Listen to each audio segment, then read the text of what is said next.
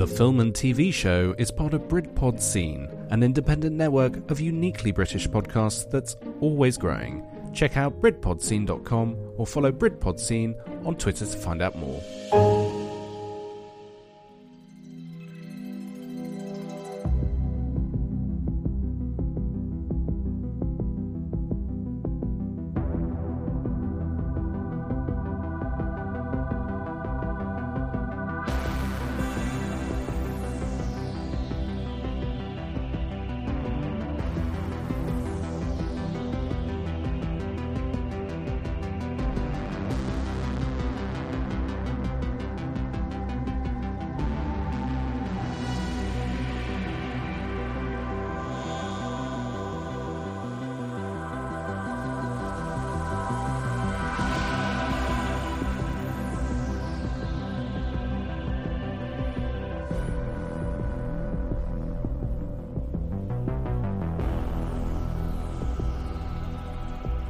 Hello and welcome to the film and TV show with me, Richard S. and Alex. Hello. Hello. It's the Tron special, no? It's the Tron. It's very, very Tron-like. Yeah. Very Tron-like. It's well, it's that 80s feel, isn't it? It's that 80s vibe.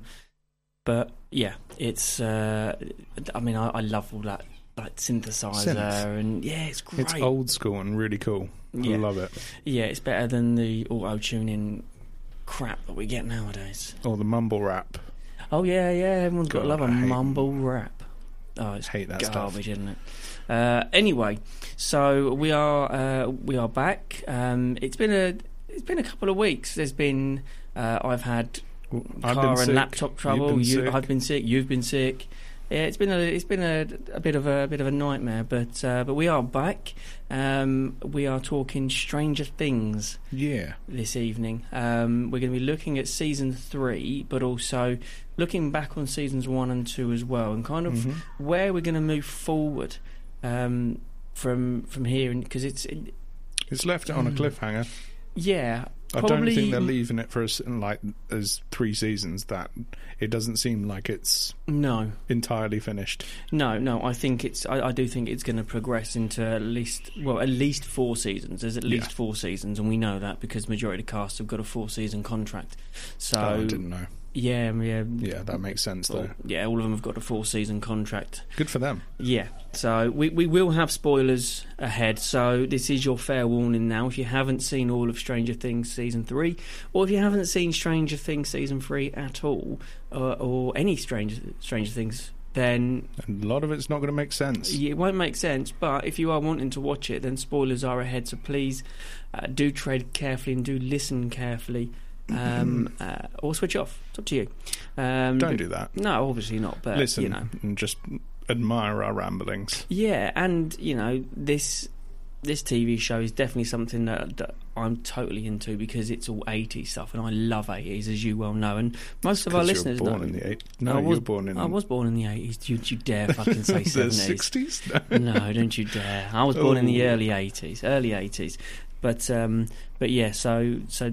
The nostalgia part of Stranger Things is great. But yeah, before we do move ahead, I just want to say that in a couple of weeks, 4 weeks in fact, 5 weeks, there is the Cambridge Comic Con at the Junction in Cambridge, where we will be interviewing the stars that are there. That's come around so quick. I know, it's ridiculous, isn't it? So, yeah, it's come around so quick. So do please go and buy tickets online. You can find them on Facebook, Cambridge Comic Con 2019. They've got a load of really cool guests going. Really cool. A couple have pulled out, but you know what? It's still going to be class. They've got so much going on there. It's ridiculous. Go and buy tickets. Or just turn up on a day and get tickets as well. It's going to be a great weekend. We're definitely looking forward to it. And then in a couple of months' time is Field of Force Day at Peterborough Arena. A massively amazing event, which is very close to our hearts. And fingers crossed, next week we will have the guys from Field of Force Day back, JJ and Simon. Hopefully they will be back on the show to talk about why this year is like a huge step up, and it's a massive step up. So do do tune in for that, but also go and buy your tickets. It's like £7.50.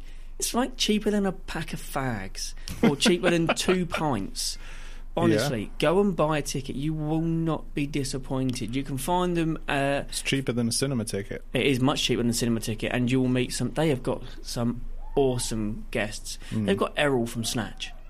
Like, literally, he is awesome. They've got Jessica Jane Stanford, mm-hmm. Who was in The Real Hustle and I'm a Celebrity. They've got the lovely Holly Dempsey again, who's been there. This will be her 4th year on the trot that she's been there. And we've spoken to her every year. We've interviewed her every year. So it'd be great to see her again. John Altman's back again, Nasty Nick from EastEnders. They've got a couple of other ones in there, and there are some more to be announced as well. So go and get your tickets for Field of Force Day as well. We're very lucky in Cambridgeshire that we've got these events coming up, because we never usually get them. Yeah, they're always down in London or Manchester or anywhere. Yeah. But yeah, so do get tickets to both of those, because they are awesome. No Stranger Things people there, but it's hot topic at the minute. There will be pretty busy as well. Yeah, they are. So yeah, first of all, today or yesterday, was it yesterday or was it? I think it was yesterday. Yeah. What are you on about? In Cambridge, there is a. Ice cream van from Stranger Things 3 was driving around. What, like a Scoops Ahoy? Scoops Ahoy. It was the Stranger Things van. Was in Cambridge yesterday. That's cool. It's going to all 42 streets in the UK that are called Hawkins Road. And they're taking their ice cream. And the first 40 people will get ice cream. So we missed it in the Cambridge one, unfortunately. But damn it. It looks amazing. I've seen pictures on Facebook. One of my friends come down from Manchester to go to it. I didn't realise. Yeah. No, neither did I. But yeah, so Scoops Ahoy van, and they were dressed up in full Scoops Ahoy sailors outfit and everything. Damn it. I can't believe we missed that. But there are so many pictures online. There's a couple of live videos as well of it, and I swear to God, there was hundreds and hundreds of people just lining this very small road in Cambridge, like. Unbelievable. I wonder if they all had magnificent hair. They might have had magnificent hair. I don't know. That would have been cool. I mean, Josh from work went, he hasn't got magnificent hair. Oh, no. I didn't mean the people that visited. I meant the Scoops Ahoy. I don't know. There was. People. They did look very, very similar. Big 80s style hair. Very, very similar to the guys from season 3. So, yeah. But anyway, so moving on to Stranger Things. If you haven't seen Stranger Things, it's a nostalgia fest. Oh yeah. Set in the 80s, and it's basically set around this group of kids who stumble across a young girl who has powers.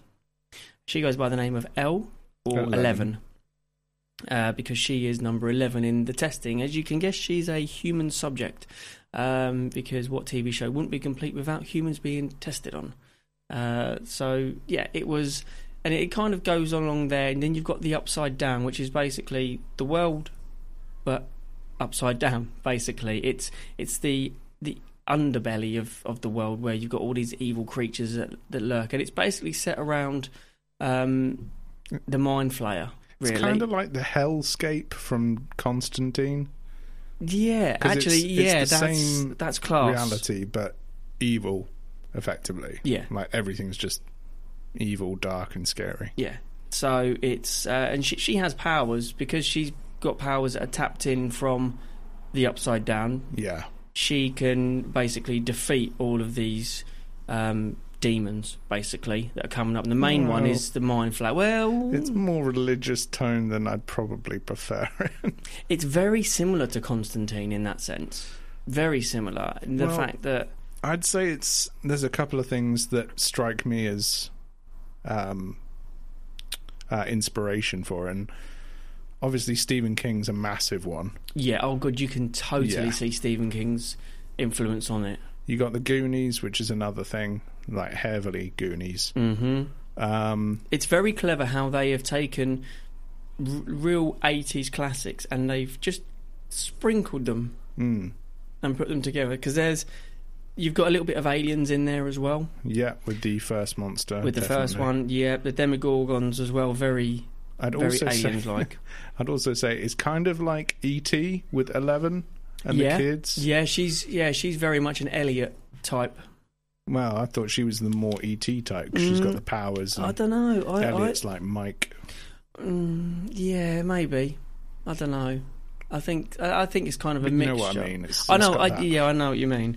But it's set in the fictional town of Hawkins in Indiana in the 1980s, and as you can imagine, it's big hair, bright clothes, awesome soundtrack. Yeah, best soundtrack. It is the best soundtrack. It's phenomenal, and I've got to give it to the kids. The kids are actually amazing, like more so in season 3. I think they've really stepped up the game, especially the guy that plays Billy, who was the Red Ranger in the reboot of Power Rangers. See, I knew Billy. I knew David Montgomery from Stranger Things before I saw him in Power Rangers, which is kind of trippy. Yeah, but no, I saw him in this first, and I was like, oh wow, that's. Season 2, like, for most of it you hate him because he's just the atypical bully. And right at the very end you see why he is the way he is with his relationship with his dad, and, you know, how bullying is passed on from person to person. Yeah. And, I saw that. I was like, oh, wow, he's actually made what is a horrible character actually quite sympathetic in a way. Yeah, I mean... He's still a monster. But... He's moved the character of Billy... I mean, his performance was absolutely phenomenal in this season because holy crap! There's so much going on for Billy. He deserves an award. 100%. I mean, the range that he has to go through is phenomenal because he's got that sort of smouldering player type thing about him. But then, to the sex appeal. But then. He flips that completely after being taken in by the Mind Flayer, and then becomes this very blank, emotionless robot as such. Well, but within that, you've got that tortured soul type thing, and he's just kind of he's obviously fighting the way in which he's been possessed. You can clearly see he's fighting it, especially in his subconscious when Eleven goes in there to try and find out where he is and what he is. But I have a theory on this, by the way. Yeah, go on. Do you want me to go now or no? Yeah, we're on it. Yeah. Okay. So Billy, throughout most of it, we don't really know his shtick, his thing. We see that he's good looking. He's obviously worked hard on his body. All that, and then towards the later end, pretty much on the last couple of episodes, you find out that the reason he is so broken is because his mother left him and his father. His father basically bullied him and beat him and abused him. And the thing that I sort of theorized is that Billy, despite being as tough and as strong and like building his strength up as much as possible, he's always actually run away. Yes. Like he's never actually like he may have beat Steve Harrington, but after he was put down by Max, he actually just like lays there and eventually walks back home or whatever without his car. Yeah.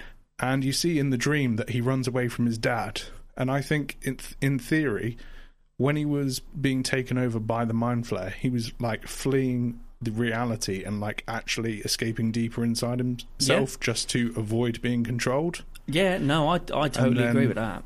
His entire arc, his like redemption storyline, but at the very end is him actually stepping forwards, confronting the monster that could be representing his father, all his fears, his trauma and everything to save Max, people, Mike... Yeah. Everyone. Everybody, and that bit really got me. Like, right, literally, just as the Mind Flayer is about to attack Max, he like stands in the way and grabs hold of it, and he's like, "No, fuck you! This isn't going to happen. You are not going to kill my sister." And here's another thing. Looking back on it, the only other time that he fought the control, fought the urges of the Mind Flayer, is when it was threatening Mike's mum, Mrs. Wheeler, and that was probably due to it being very similar to his mother. Yes, yeah, he definitely has mummy issues, doesn't he? Yeah, there's an Oedipus complex there. Yeah, he's definitely got mummy issues, but he, the whole character itself from the first one, like the guy you said, I can't think what his name is now, the hair. Oh, Steve Harrington. Steve Harrington. He was a dick. Oh, in the first season. Yeah. But now he's like some sort of superhero demigod. He's like... He's Daddy Steve, or Mama Steve, as some people call him as well. Yeah, he's like... He is literally like full-on total 180 on his character, which is, you know, a testament to the writers, but also he's got a purpose now. Yeah. He has a purpose. And it's just so good to see that the two older male characters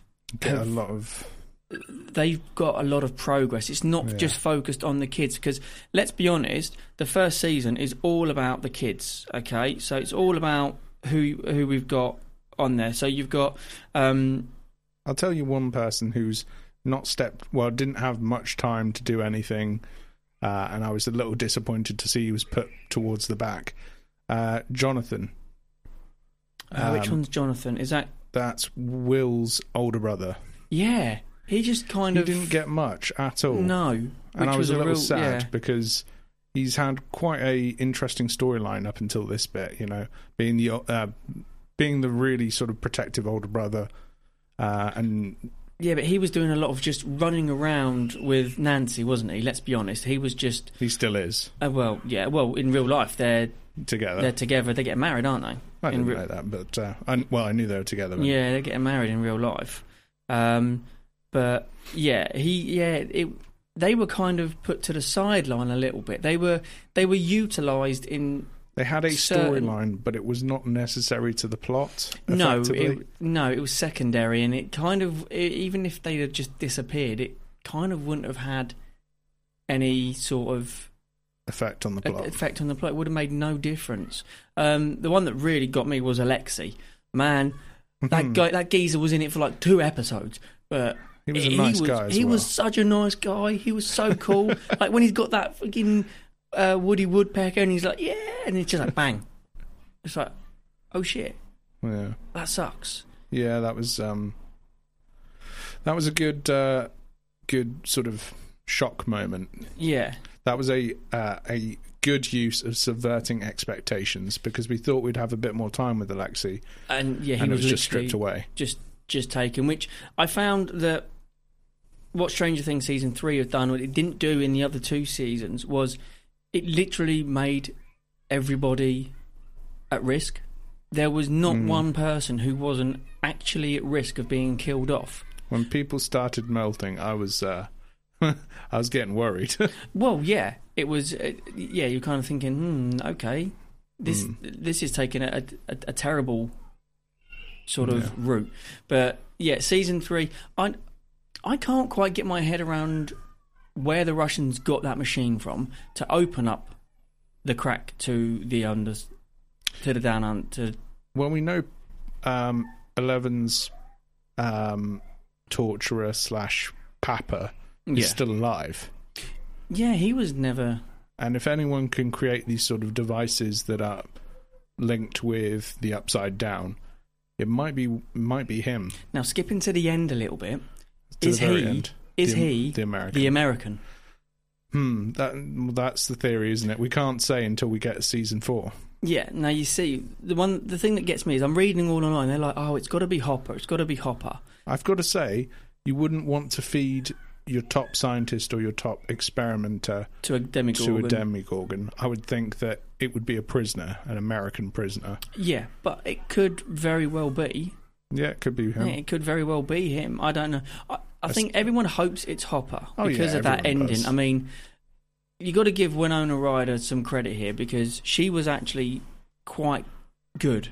She had the right emotions, the right reactions, the right sort of on-screen presence. It was just enough. It wasn't too little, and it wasn't too much. I'll say this one thing: in season 3, I thought David Harbour's character of Hopper was a little bit too cartoony.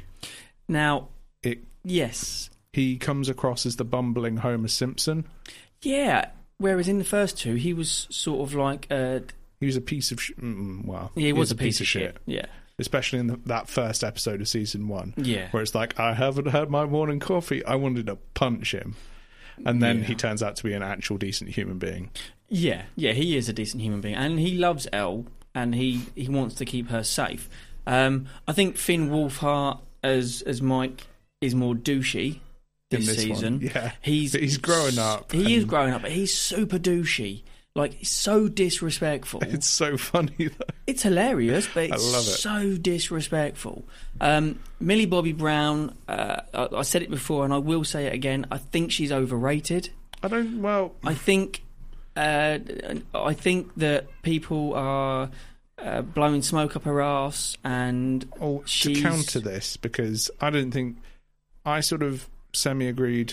In seasons 1, she was great and 2. She was great in season 3. It was a huge step up. She was more adult, and I was getting to that. I was getting there. Well, I was just going to step in and defend a girl that's not here to defend herself. No. First two seasons, I thought she was.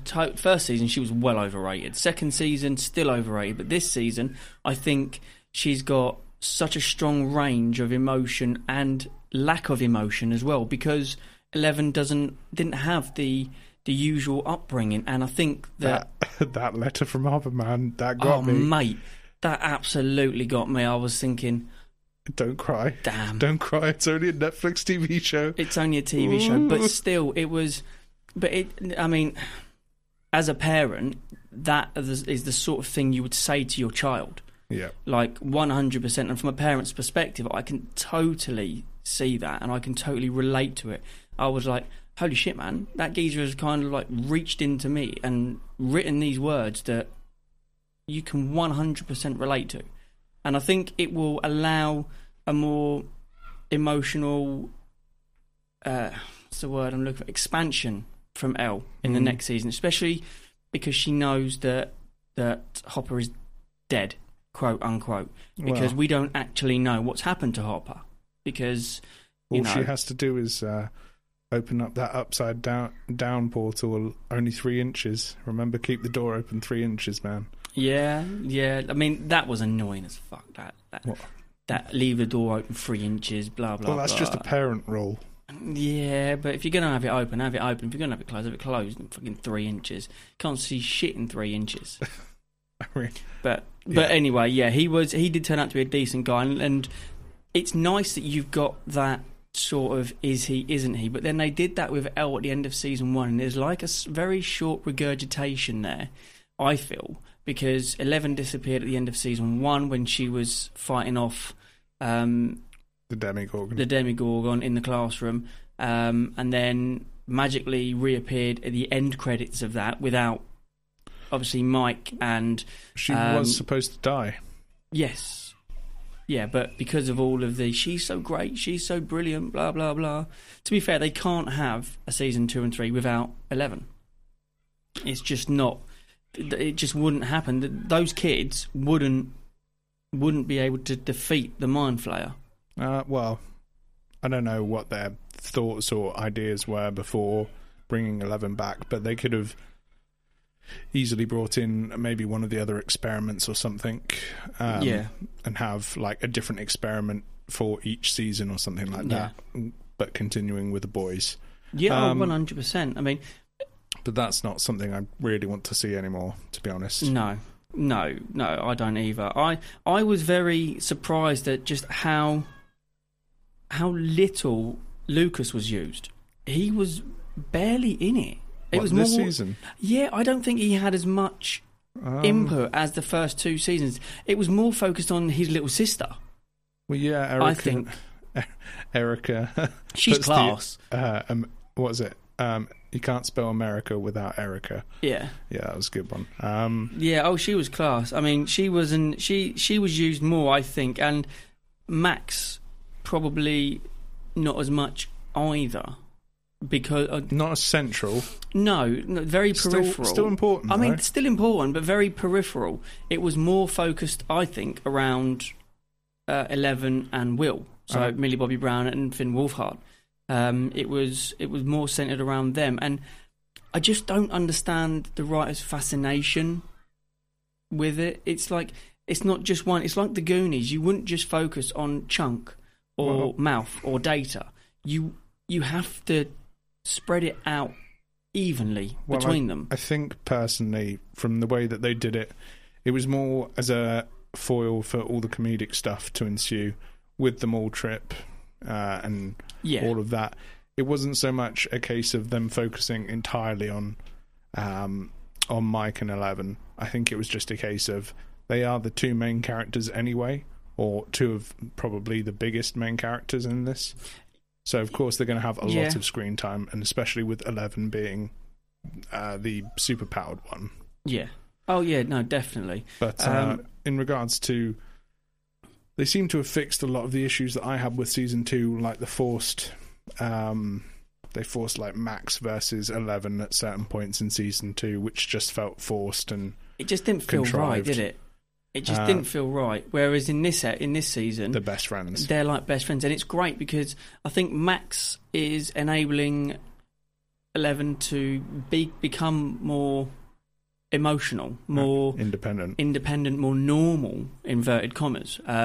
Because she, Hopper doesn't let her out, doesn't like her going out and about, because there's still people after her. Mm.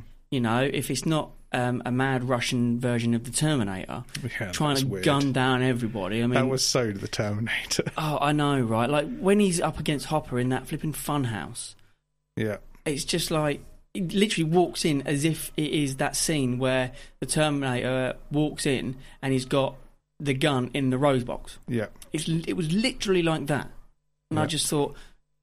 There you go. It's the Terminator. He moved to robotic. Like, I'm sure that was the stage direction for him. They were like, we're going to use you as like an analogy for the Terminator. Yeah. We want you to move quite robotic and very sort of precise and everything. But at the same time, I think even one of them refers to him as the Russian Arnold Schwarzenegger. Yes, they do, yes. And I was like, oh, that's on the nose. Yeah, very on the nose. Yeah.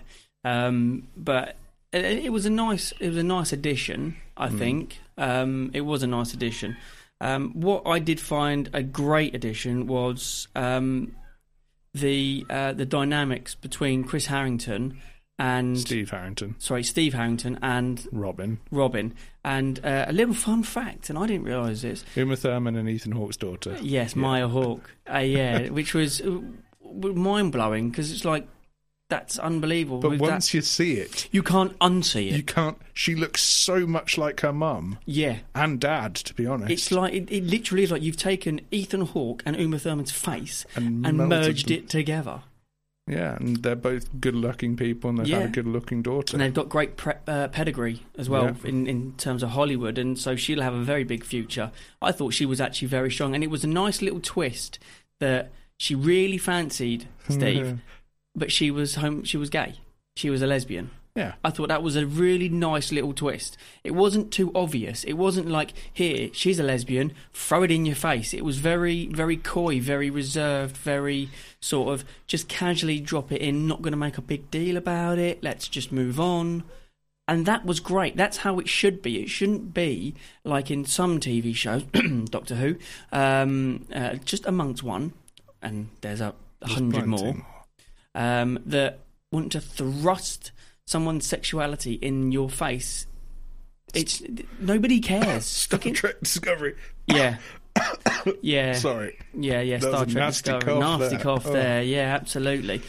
You don't need to thrust someone's sexuality on the audience. Just drop it in, move on. It doesn't need to be a big I am, and I think Stranger Things did it perfectly. Steve starts to have feelings for her, starts to kind of want to get with her, and then she's like, yeah, no, do you know that chick? Yeah, it really annoyed me that she was looking at you and not me, and it's like there's the penny, and there it is dropping. But she's a girl. Yeah, and that in itself was perfect. And the strange thing is they complement each other really well. Really, really well. No more so than the scene in the video shop where it's like, what's your three favourite films? Go. Star Wars, which one? The one with the teddies? Yeah, exactly. Like, and then he's like, the one in the cinema where he goes... Although, ironically, everything that he named is like pop culture famous, like really mega famous. Yeah. Now, comparatively to what they name, which is... I can't really remember. Yeah. But no, I know what you mean. It's very strange, isn't it? The ones that he names are now... sort of cult classics, where the ones that she names and I can't even remember, the guy behind the desk is like, oh yeah, that's class, yeah, brilliant. Whereas he names Back to the Future, Star Wars. I can't remember the other one. I can't remember the other one either. It's kind of very mumbly, but it's very, very odd. But they work really well together. I thought the dynamics between those two were brilliant. What I did really, really love, and I need to find a way to do it, and I'm going to shoehorn this in so blatantly obvious. Dusty Barn.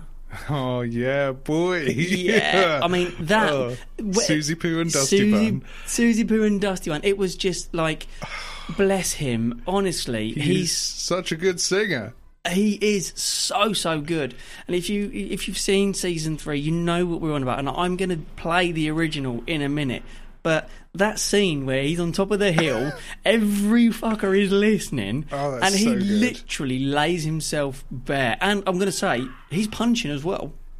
In comparison to himself, he's punching. He's did you know he before Stranger Things he was on Les Mis? I did, yes. So that's where he gets his singing talent from. Yeah, and it's very good because he puts in the little croaky bits. You can hear the nervousness, and I think that's a very good little touch. Very, very good little touch. I'm going to play the song now just because. Yeah. Just because it's a classic song, and I think it's just brilliant between the most, I think, talked about sort of scene. It's literally adorable. It's so adorable. You know what? I'm not even gonna. I'm just gonna stop and I'm just gonna play the song. You can't not but enjoy this song.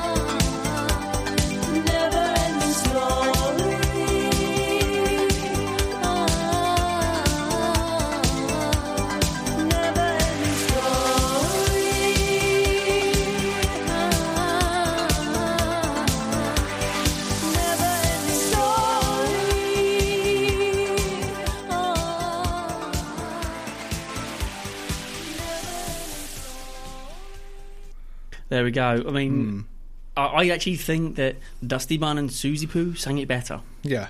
I mean, she had a great voice as well, to be fair. Give her some credit. She actually sang it really well, and I think it was just the way they blended together as well. It was magical. It was just magical. It was so cute, so adorable. And the fact that there was a giant flesh-eating monster that was chasing down the car, and it pans to their faces. They're like, what the fuck? Yeah, and you've got this flipping. You've got the Mind Flayer, right? Like literally striding down the street, coming to get them. Yeah, it was crazy, but it was brilliant, and it's what. It kind of just adds to the beauty of season 3, and I think that I do honestly believe that season 3 of Stranger Things is the best. This one wasn't afraid to make like a joke. Yeah, it wasn't so serious. The first one was so uber serious. I think that's because Netflix and the writers weren't quite sure of the reaction. I mean, they pitched it just right for the first season. I think that's. It really, because it was so dark, because it was so horror-based, I think that's what caught everyone's attention. Yeah. And it was great. It, like, literally catches hold of you, and you have to watch all of it. Yeah, yeah. Almost like a big-ass movie, just to get through it and not have a heart attack and not stress yourself out too much. No. Much like Game of Thrones, I was so late to Stranger Things, because I had, like, people on my Facebook timeline saying, oh, Stranger Things is brilliant. I'm like, oh, fuck that shit. I ain't watching that. What a load of crap. And then I watched it and I was like, holy crap, I can actually see the appeal. And then literally, it was like season 2 come out, bang, binged it. Season 3, binged it. And season 2 was good. It added a few things. I think it tried to hold on to what it tried to do in season 1. And you saw it slip up a little. Yeah, there were a couple of instances, sort of second or third episode in. And then towards the end, it kind of dipped. It was very, very peaks and troughs, I think, season 2. I think it's almost... it was trying to almost do exactly the same thing. And a lot of people have said, like, oh, season 2 is just like a rehash of season 1. Mm-hmm. Season 3 is just a rehash of season 2. And, yeah, to a point, they are carrying similar storylines. But then again, you've got an overarching storyline as a whole with the Upside Down, so it can't exactly go too far without hitting similar sort of beats. No, and do you know what? It's really refreshing that you have a series that may be coming out, I don't know, a year after each season. Yeah. But it's next to no time within the TV show. But it's a continuous flow. It's one continuous story with loads of little, short, small story arcs coming off of it. And they're not afraid to change things either. No. Which is one of the biggest storylines with Will. Yeah. Being unable to change where all of his friends are changing. Yeah, he's very much stuck in a childlike status, isn't he? Very much like the childlike empress. Just going off on a tangent, by the way. To Never-Ending Story. I need to go back to that. When my youngest was born,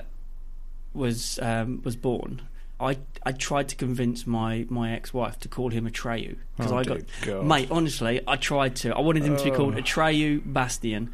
Like seriously, that is what I tried to do, and I still stand by my decision to try and push that. That is so weird. Oh come on. I mean, you know, people are calling their kid after fruits nowadays. Do you know what I mean? You know, what better way to portray my love of the 80s than with the name of my child being... I mean, I could have gone down the road of Atreyu Artex. You could have just gone with Luke. No, I have a friend called Luke. But anyway, going back. Yeah, it's... he Will does seem to sort of... not want to progress where you know you've got Lucas and Max are very much becoming more of a couple. They're almost the most grown-up couple there is. Yeah, in a way. You've got kind of Mike and Eleven, fresh, proper fresh. You've got Susie and Dustin now. I mean, they are the next power couple. They are the biggest power couple. I think I messaged you this or told you this after I watched it. I was like, I want one show which is basically called Normal Things, and it's basically Dusty and Susie, and then Robin and Steve just doing normal, like, day-to-day business stuff. I would love to see an offshoot of Dustin at camp when he meets Susie. Yes. That would be class. And just getting a few new friends at camp. Yeah. And just kind of going down that route to tie in into season 3. And then hopefully season 4 we see more of Susie. Because that would be great. Because it's funny how he comes back and he's like, I got a girlfriend. They're like, you got a girlfriend? And it's like, well, yeah. And they don't believe him that she's real. And then... well, it doesn't sound real either. No, it doesn't. It sounds like one of those typical things where, you know, a friend comes back and says, oh, yeah, she lives miles away. Isn't she a Mormon? Yeah, she's a super religious family or something. Yeah, she's like a Mormon. And he's battling demons. I mean, if there is any way in which to kind of crush her religious beliefs, it's to say, by the way, there's a big giant alien thing coming to get me that dimension monster. Yeah, you could never imagine. And yeah, it's very good that she's uber smart, like ridiculously smart. Yeah, like even more so than Dustin, and that's no mean feat because he's a very intellectual character. And he built a radio antenna. Yeah, literally out of crappy, shitty parts. Yeah, I mean, but it didn't work first time round. But Tony built this in a cave with scraps. Yeah, that does. That it is very much that. Yeah, from Iron Man. But yeah, it's it was great, and you just Will just kind of. He just doesn't want to grow up, does he? He just wants to sit and play D&D in the basement. I mean, to be fair, he's had a real bad experience. Well, yeah, he did. He much like, and I think that was a great sort of a little. It's what they needed to kind of bring some of the stories together because he can still sense the Mind Flayer after the Mind Flayer. Yeah, that's a cool ability that he's basically given. Yeah, he can sense the Mind Flayer, and he could sense it was in Billy and in the the way in which he can just tell. I mean, let's just move on to the Mind Flayer very, very quickly. Those fucking rats, man, that was disgusting. Oh yeah, like they were blowing up, going to squidge, and then just turning into the Mind Flayer. That was like that's some sort of dark, twisted shit right there. I mean, that's proper Stephen King horror, that is. There's the body snatchers bit where all the people are, like, zombified. Yeah, that was class. Yeah, it was just a lot of things that I was like, even the bit when Billy sat in his car and flicks the headlights on, I was like, that's Christine. Yeah. That is, like, blatantly callback to Christine. Yeah, it is. But, yeah, I do love the callbacks. I love all of the references. I like the way that they're sort of... not necessarily doing something brand new we've never seen before, but combining little bits here and there of our favourite things and actually coming up with something fairly original. And that's where you've got to kind of take your hats off to the writers and the directors, because it is original. It's, like you say, it's taken everything that we both enjoy. Yeah. You know, and the little Easter eggs are absolutely amazing. You know, you've got the Miss Robinson thing going on there, which is quite interesting, a bit creepy, but it's interesting. You've got the callbacks to the Goonies, to Aliens, Stephen King books, Christine. I think there's someone counted them. There's about 40 different references. Red Dawn, yeah, with the fight against the communists. Yeah, I'm really intrigued as to see what they'll do in the next one. But what can they do though, right? So you've got the Russians. I mean, I've been reading on Facebook last night and today. Stranger Things goes to Russia. No, but it's like David Hopper. He's been randomly changing his Instagram profile David picture. David Harbour even been changing his profile pictures to numbers, and people have taken those numbers and turned them into latitude and longitude, and it comes up with Kamchatka in Russia. Of course it would. And I think he said something there's a telephone number that people have been phoning, and you actually get a recording of Murray saying, if this is Joyce, I'm not here right now, blah blah blah, and people have been going absolutely nuts about it. I mean, that's a touch above. But yeah, he's been changing his profile pictures, and it comes up with Kamchatka in Russia, yeah, which is where the site is at the end. And I don't know where it's going to go. Is Hop still alive? I hope he is, because David Harbour has got season 4 in his contract. Well, he's certainly not doing another Hellboy. Moving swiftly on from that. Jesus Christ. Don't even get me started. Didn't want to throw someone under the bus there, but yeah, that movie was bad. Present for David Harbour, it's a big red London bus. Get yourself under it, mate. Yeah, but with... yeah, what could they do? I just hope they continue maybe moving it forwards to different... hopefully not doing the super weird thing that the X-Men did, which was moving it forwards to the different generations, the 80s, the 90s, and the noughties, not growing their actors effectively. No, I want them to stay in the 80s. I want them to stay in the era that they're in. But I'd really like it if it was like, say they do go to Russia or wherever, right? And they could do it in like early 90s, 94, and then reference Jurassic Park, and that would be cool. That would be cool, but then have the cast aged enough to warrant that. No, but if they leave it another year and a half, they're probably going to have some young adults. Yeah. I mean, I don't know. Well, not probably, definitely. I think they will probably try. They won't rush out another season. No. It's not going to happen. I'd prefer it if they take their time and just produce quality, which is what they did with season 3. It's been a year and 3 months, year and a half since the last season. They're pretty much doing what Sherlock did. Yeah. Which was give it a year, and Luther as well, to be fair. And if I'm not mistaken, they've hit holidays, because this one was Independence Day. Yeah. Last one was Halloween. Yeah. Can't remember what the first one was. Thanksgiving? Maybe. Was it Thanksgiving? I think it was Thanksgiving, because it was the snowball. Yeah, it was. It was Thanksgiving, then Halloween. So Christmas next year? Could well be. Good old long time for them to do it. Gives them long enough to do it, but then they're going to be filming in the heat of... well, it was fun. I suppose they can find their ways around it. Yeah, they can find their ways around it. I mean, it would be in Russia as well, so... not necessarily... I think that's... I don't think that's a line that they're going to go down. Hmm. I mean, the only thing for me is, if they don't go to Russia, how are they going to close the gate? How are they going to encounter this Demogorgon? But is the gate even open? See, this is the thing. Is the gate even open? Because what we established in season 3 is that there's multiple gates within Hawkins.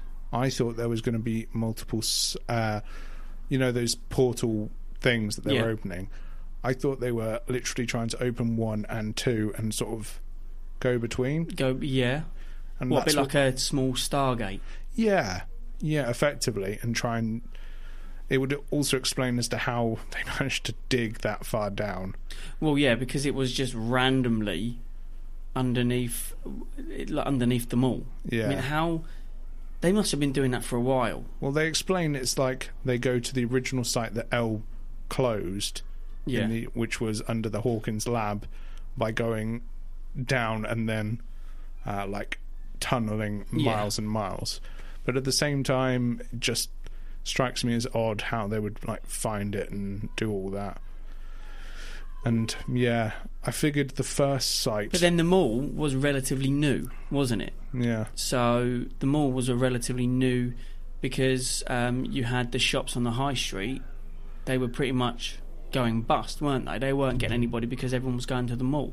So it's obviously at the beginning of the boom when malls become... what were they even trying to do, though? That's the question. Why did the Russians... did they want to open it? Why did they want to capture Demogorgon? Because you saw the massive, cattle prods that they had, and the cage thing that would hold a 9-foot-tall creature.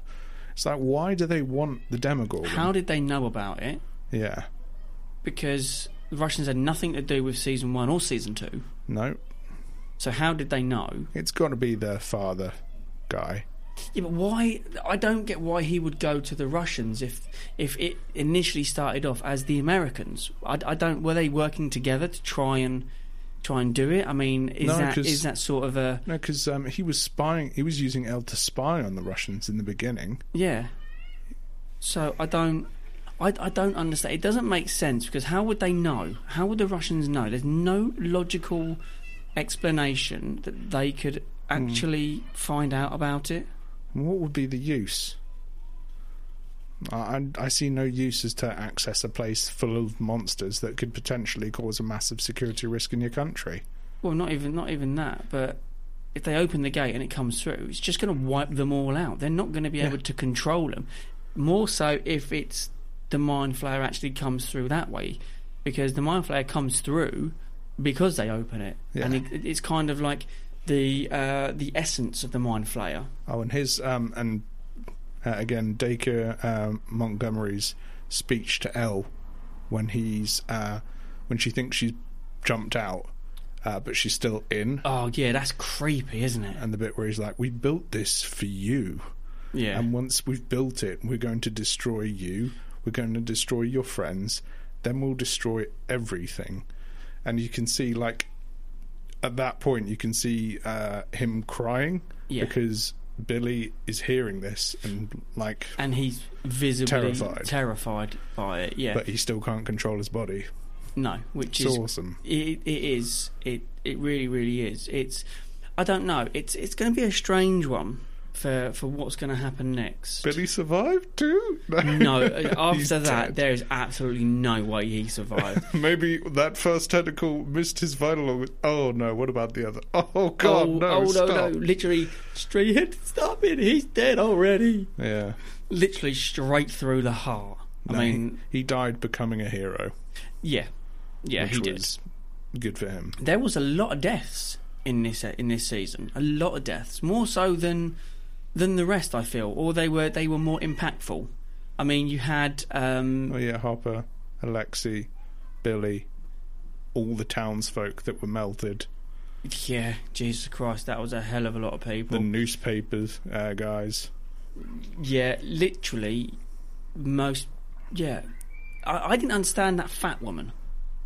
Oh, she went crazy. Yeah, I know, but she ended up melting like the rest. But they focused quite a lot on her. Yeah, she was. The way that they melt is they were consuming chemicals in dangerous substances that would break them down.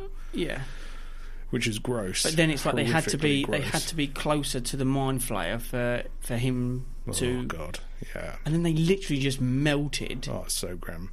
It was so grim. It was properly the most disturbing.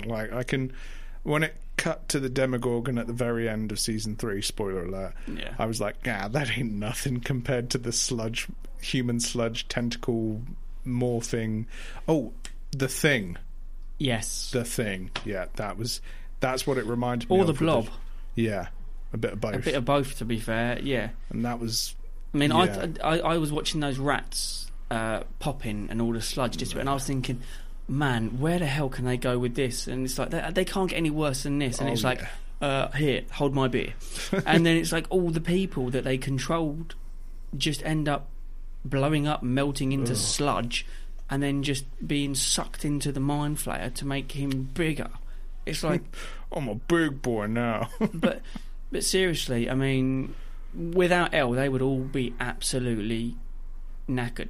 Ugh. But it's great to see that near enough all of the main characters have had a decent arc and progression as a character. I think they've all had some, maybe some not as much as others. I don't think Max and Lucas progressed all that far, really. I'm interested to see a bit more where Max's storyline will take her now she's an only sibling. Well, yeah, I think she's going to... An only child, sorry, not an only sibling. Yeah, I think she's going to be very... I think she's going to be very angry. I think she'll be quite angry. I think it'd be good that she's going to have them all around her, but I think she's... You know what's super upsetting? Billy's dad didn't melt. Yeah. I wish he'd have, like, I wish that would have been the sort of, you know, he's literally a part of the monster so he can fight his father. Yeah. But no. No. He changed some random bird and her parents. Yeah. A fellow swimming instructor. Lifeguard or whatever. And then her parents, her dad was at the newspaper. But to what end did they control them? There was no real end other than to take their bodies and to become a little bit bigger. There was no real sort of movement on that. It's like, here, we're controlling all these people. Billy was the prime host, so... Yeah. Yeah, he was kept alive. It just didn't make sense. I mean, it's great how dark it's gotten in Season 3. I thought Season 2 was a bit more lighthearted than Season 1, and it's kind of... just take a nosedive in a great way. And still so many questions as to, like, what's the connection between a Mind Flayer and a Demogorgon? Yeah. Because one can psychically control the other, but they don't really look the same. No. It would be interesting, because it never really touches on that. Demogorgons were in the first one. And second, kind of. Sort Demidogs. The Demidogs. Then you've got the Mind Flayer is more prominent, and then it's all Mind Flayer. This one, with the nice little sneaky bit at the end with the Demogorgon, but there's nothing else. You're right, what is the connection? You know, what's the connection between the Russians? Yeah. Why did they build a shopping mall just to hide a facility underneath to be able to access the Upside Down? Yep. What has that got to do with Kamchatka in Russia? Is there somewhere in Kamchatka, or did they just take a Demogorgon and move it? All the way to Russia. Yeah. Yeah. We'll see. I mean, we'll soon see. So many questions. I have no idea where they're going to go with it. All I can say is, if you've never watched Stranger Things, go and watch it. You know, if you love 80s, if you love the soundtrack, the music, if you love the nostalgia about it, go and watch it. If you love horror films and anything horror, go and watch it as well, because it's got a real aspect of that as well. Take an open mind as well, because it's very... very science fiction-y, considering where it's set. But, yeah, no, it's a great TV show. I think it's been a fitting end to the third season, so we'll look forward to the next. There's still so much to look forward to in the summer months and come up to Christmas. But, yeah, you know, there's so much coming up, especially on Netflix. There's so much coming up. You know, you've got the last season of Orange is the New Black. There's been a lot of cancellations of TV shows, which is a real shame. You know, the new Discovery will be coming back, which will be great, because the restrictions are off, the shackles are off, there's no canon now. It's literally, you know... We'll see. We'll see how good it stands on its own feet. Yeah, we'll see. I think Captain Pike was actually one of the better parts of that series. Oh, they so need to do a Captain Pike show. But then we've got Picard coming up on Amazon Prime, so that's good. I hope it's going to be good. I mean, it's Amazon, so who knows. But yeah, so that brings us to the end of the show. Thank you for listening. Again, go and see Stranger Things if you haven't seen it, because it's brilliant. Yep. Next week, fingers crossed, it will be the guys from Field of Force Day, and we shall have a chat with them, hopefully. If not, then we'll find something else to talk about. Yeah, answers on a postcard via Twitter or Facebook. And remember, tickets are available for Cambridge Comic Con and Field of Force Day. Go and buy them. You will not be disappointed with either event. They are both going to be phenomenal. And if you have any questions for us or anything like that, find us on Twitter at The FTV Show, and on Facebook, The Film and TV Show. We do have a group, so do feel free to join that as well. And we'll see you all next week. Have a good one. There is one more thing. It's been emotional.